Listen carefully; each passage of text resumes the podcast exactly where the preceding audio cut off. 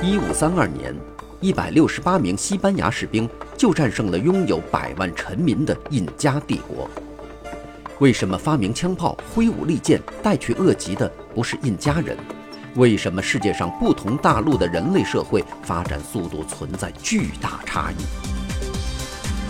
请收听浓缩一万三千年人类历史的普利策奖作品《枪炮、病菌与钢铁》。从自然地理和生态资源的独特角度解答人类文明滥觞的疑惑。各位好，欢迎收听这一期的《给小白白的有声书》，继续为您讲述普利策奖作品《枪炮、病菌与钢铁》第十二章的第三部分：文字传播的第二种形式——思想传播。虽然蓝图的复制和修改是传播技术的最直接选择，但有时候这种选择不一定能够得到。蓝图可能被隐藏起来，而且不是身于此道的人对蓝图也不一定能够读懂。对于在远处某个地方发明了某个东西，人们可能有所耳闻，但详细情况则可能无从知晓。也许所知道的只是这样的基本思想。某人以某种方法成功的取得了某种最后的结果，然而知道了这一点，就是可能通过思想传播去启发别人设计他们自己的取得此种成果的途径。文字史上的一个引人注目的例子是1820年左右，美国阿肯色州的一个叫做塞阔亚的印第安人，为了书写切罗基语而发明了音节文字。塞阔亚注意到。白人在纸上做记号，并且用这些记号来记录和复述长篇讲话，可以得到很大方便。然而，这些记号的复杂作用对他来说仍是一个谜，因为塞阔雅是个文盲，对英语既不会说也不会读。塞阔雅是个铁匠，他开始时发明了一种记账法，帮助他记录顾客的欠账。他给每一个顾客画一幅画。然后又画一些大小不一的圆圈和线条来表示所欠钱款的数量。一八一零年左右，塞阔亚决定去为切罗基语设计一种书写系统。他又一次开始画图，但由于画图太复杂，在艺术上要求太高，他就放弃了。接下来，他为每一个词发明了一些单独的符号，但是在他创造了几千个符号而仍然不够用时，他又觉得不满意了。最后，塞阔亚认识到，词是由一些不同的声音组成的，这些声音在许多不同的词里反复出现，这就是我们所说的音节。他开始时设计出两百个音节符号，又逐步减少到八十五个。大多数符号代表一个辅音和一个元音的组合。一位小学老师给了塞阔亚一本英语单词拼写课本，他于是就用这本书来练习抄写字母。这些字母也就成了它的符号的一个来源。它的切罗基语音节符号大约有二十几个，直接取自英语字母，当然意义完全改变了，因为塞阔亚并不知道它们在英语中的含义。例如，他挑出了英语中的大写的 D 和 R 以及小写的 b 和 h 这些符号，来分别代表切罗基语中的音节 a、a、c 和 n。而数字四这个符号被借用为代表音节 s，他把一些英语字母加以改变，从而创造出其他一些符号。塞阔雅的音节文字得到专业语言学家的普遍赞赏，因为它非常切合切罗基语的发言，同时学起来也很容易。在很短时间内，切罗基人几乎百分百地学会了这种音节文字。他们买来了印刷机，把塞阔亚的符号铸成签字，并开始印刷起书报来。切罗基文字始终是关于思想传播产生文字的得到最充分证明的例子之一。我们知道，塞克亚得到了纸和其他书写材料，得到了关于书写系统的思想，利用不同符号的思想，并得到了几十种记号形式。然而，由于他对英语既不能读也不能写。所以，他不能从周围现有的各种文字中得到关于造字的细节，甚至也得不到关于造字的原则。虽然他周围语言的字母都是他所不了解的，但他却在不知道三千五百年前克里特岛已经创造出另一种音节文字的情况下，独立的重新创造出一种音节文字。塞阔亚的例子也可被用来说明文字传播如何可能导致古代许多书写系统的样本。公元一四四六年，朝鲜李朝国王世宗为朝鲜语设计的谚文文字，显然受到了中国方块字的启发，同时也受到了蒙古和西藏佛教经文的字母表音原则的启发。然而，世宗国王创造的谚文字母的形式和它的字母的几个独一无二的特点。包括用音节把字母组成方块，用相关的字母形状来代表相关的元音或辅音，以及用描写嘴唇和舌头位置的辅音字母的特有形状来发那个辅音。从公元四世纪左右，在爱尔兰和说凯尔特语的不列颠部分地区使用的欧甘字母，同样采用了字母表音原则。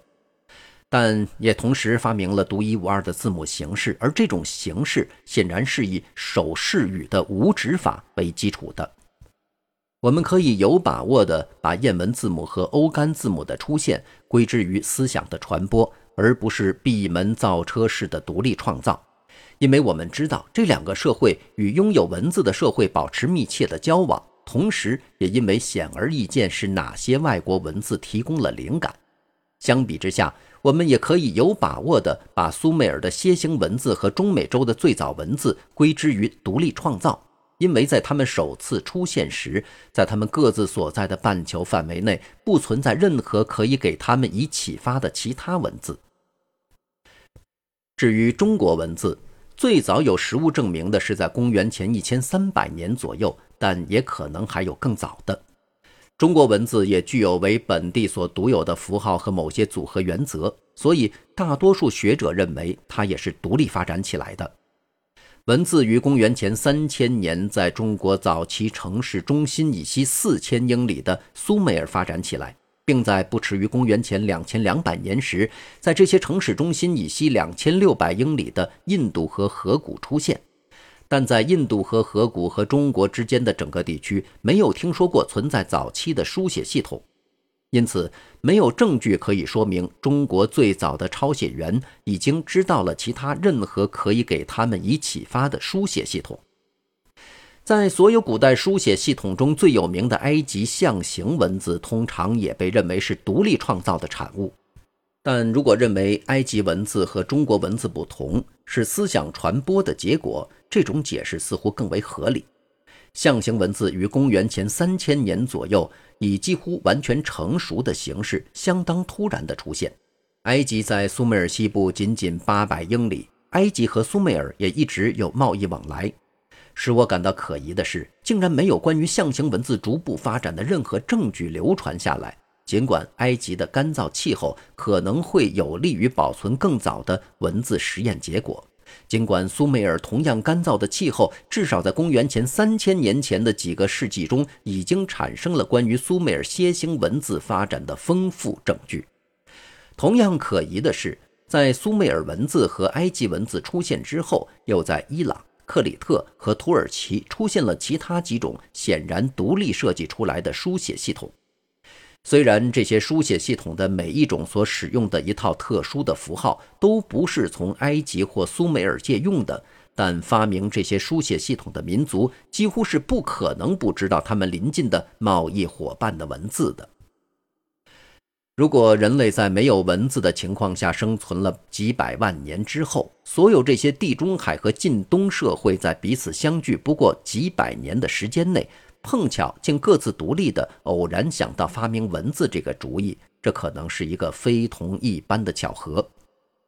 因此，在我看来，一个可能的解释就是思想传播，就像塞阔雅的情形一样。